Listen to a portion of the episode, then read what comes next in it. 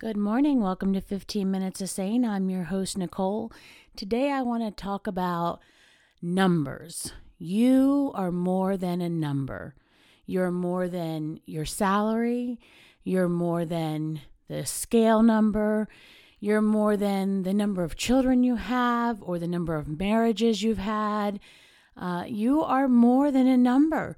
You, we as a society, seem to really wrap our identity up in um, things that really are not significant in the big pictures of life. You know, when you look at the quality of somebody, who they are as a person, um, you know, you never really stop to think about what they make, uh, how many times they've been married, how many kids they have, um, you know, uh, how much they weigh you just don't ever stop to think about those things when you think about the quality of a person. So, why do we as individuals break ourselves down to the significance of a number? You know, if we're not making enough money, or if um, we've indulged too much and our scale number doesn't, re, you know, report or f- reflect back on what society deems as the right weight for you. Um, and I'm as guilty as anybody of this, you know, in the last 50 years. But I will tell you that it has been with a conscientious effort that I have stopped identifying myself by what the scale says or by how many kids I have. Um, and I, you know, kind of joke, but not really. Um, you know, people always say, oh, you should have had more kids. And I always used to retort back, well, if you do it right the first time, you don't have to do it again. Because I only had one, and I'm supremely blessed to have had one. And I'm fine with the one I have. I, I don't feel the need, I don't feel less than because I didn't have multiples. And, you know, I know people who have struggled with infertility. Are they less than because they couldn't have any? They, their body could not physically conceive any children? So are they less than? I, I think not. I mean, I don't know anybody who thinks that they are. Um, and so when we, you know, tear ourselves down, we're actually giving society the fuel to to to really feed our insecurities. Whether it's you know you've been married multiple times, Great. I'm sorry. I mean, again, you have to try on a lot of shoes till you find that pair that fits. You have to kiss a lot of frogs till one turns into a prince. Whatever, you know, you have to say to make yourself feel better, but if you finally got it right, focus on that. Don't worry about all the toads from the past that weren't worthy of you, weren't worthy of your time, that you weren't a great match for. Focus on who you have today that person, whether he or she, it, you know, was a gift to you from somebody, or you finally opened your eyes and saw them for what they were, or you got stuck on the side of the road and they were the one who came to rescue you, and you know, you struck up a conversation and realized you had everything in common with this complete stranger, however it came to be. Focus on that, the good don't worry about the past because it's gone and you can't do anything about it. You cannot rewrite history, folks. Hear me. We cannot rewrite history, but we can change the future. We can change how we act, how we think, the things we say, the things we do, and the things we believe. So if you believe your value is solely wrapped up in a number, I'm sorry to say you are going to be one unhappy person for a very long time. It doesn't matter if that number is a scale, kids, marriages, or money you earn. You are going to be a very unhappy person because that is not what matters in life. Yes, we need money to pay our bills. I am the one who preaches that every day because I work like a fool every day because we need money to pay our bills. Gotcha. But who I am as a person is not wrapped up in my salary. And consequently, who my husband is as a person is not wrapped up in his salary. And who you are deep inside when no one is looking That's what matters. When your moral compass is pointing due north and you do the right thing, regardless of everybody else and everything else, that is what matters. But if your value is wrapped up in something that is literally controlled by outside forces, things you can't control, you are going to be unhappy for a very long time. You cannot control whether or not your body has children. Yes, there is such thing as birth control, but it is not 100% effective. There are lots of people. In fact, I have a dear friend known since I was uh, 14. All four of her children were conceived when she was on birth control. God wanted her to have them. Try as she may, he ultimately decided she would have these four beautiful children. And now she's got four beautiful children, and uh, last I counted, five grandchildren. And she's happy as a pig in slop. It is what it is. And, you know, so she she didn't wrap up her identity, her happiness in being able to control that. Uh, same thing for the diabetic. I have a dear friend who's a diabetic, and she would like nothing more than to not be a diabetic. But she is. It is what it is. And so she has to work on that every day, but she cannot control how her body processes foods. She can only adapt to that. And so she could have succumbed and become really unhappy, or she could have gotten really overweight, or vice versa, really underweight, um, trying to dictate how her body was going to react, but she worked with what she had and she's happy, happy with that. Um, the same thing could be said for the person who lives at the gym. You know, I used to teach seven Zumba classes a week. That's seven hours a week of Zumba.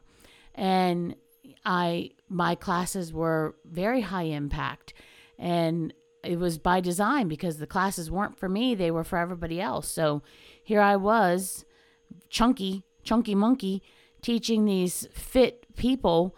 Um, and they chose my class because it was fun. And I am proud of that. But you can't exercise your way to skinny no matter what. I could not exercise my way to skinny. So, yes, diet controls that, exercise only helps that. But also biology. I can't control. I, I am part Spanish. It is what it is. My body processes foods differently than other people's bodies. I get it. It is what it is. So if I wrap my self worth up in what my scale says, either I can say, wow, I'm worth a lot, or I can really feel bad about myself. But neither of those things really reflect who I am as a person. Deep down, I'm the person you want to call when the chips are down. When you have a need, I'm the person you want to call because no matter what's going on in my life, my heart is a servant's heart. I will figure out a way to solve your problem. I will make it happen because that's what's really important to me. So, because my scale doesn't reflect what society says is a great woman, should that be why I should be unhappy? Or should I just be really happy with who I am when no one's looking? You know, that my moral compass is pointed due north, my integrity is in check, and, you know, I would never steal, hurt, maim, defame anybody. Like, that's just not who I am as a person. And so when we think about quality of person, we initially always go towards the things that don't really matter how fat we are or how skinny we are. Because I know a lot of really, really, really trim people who are very unhappy with their tiny little selves.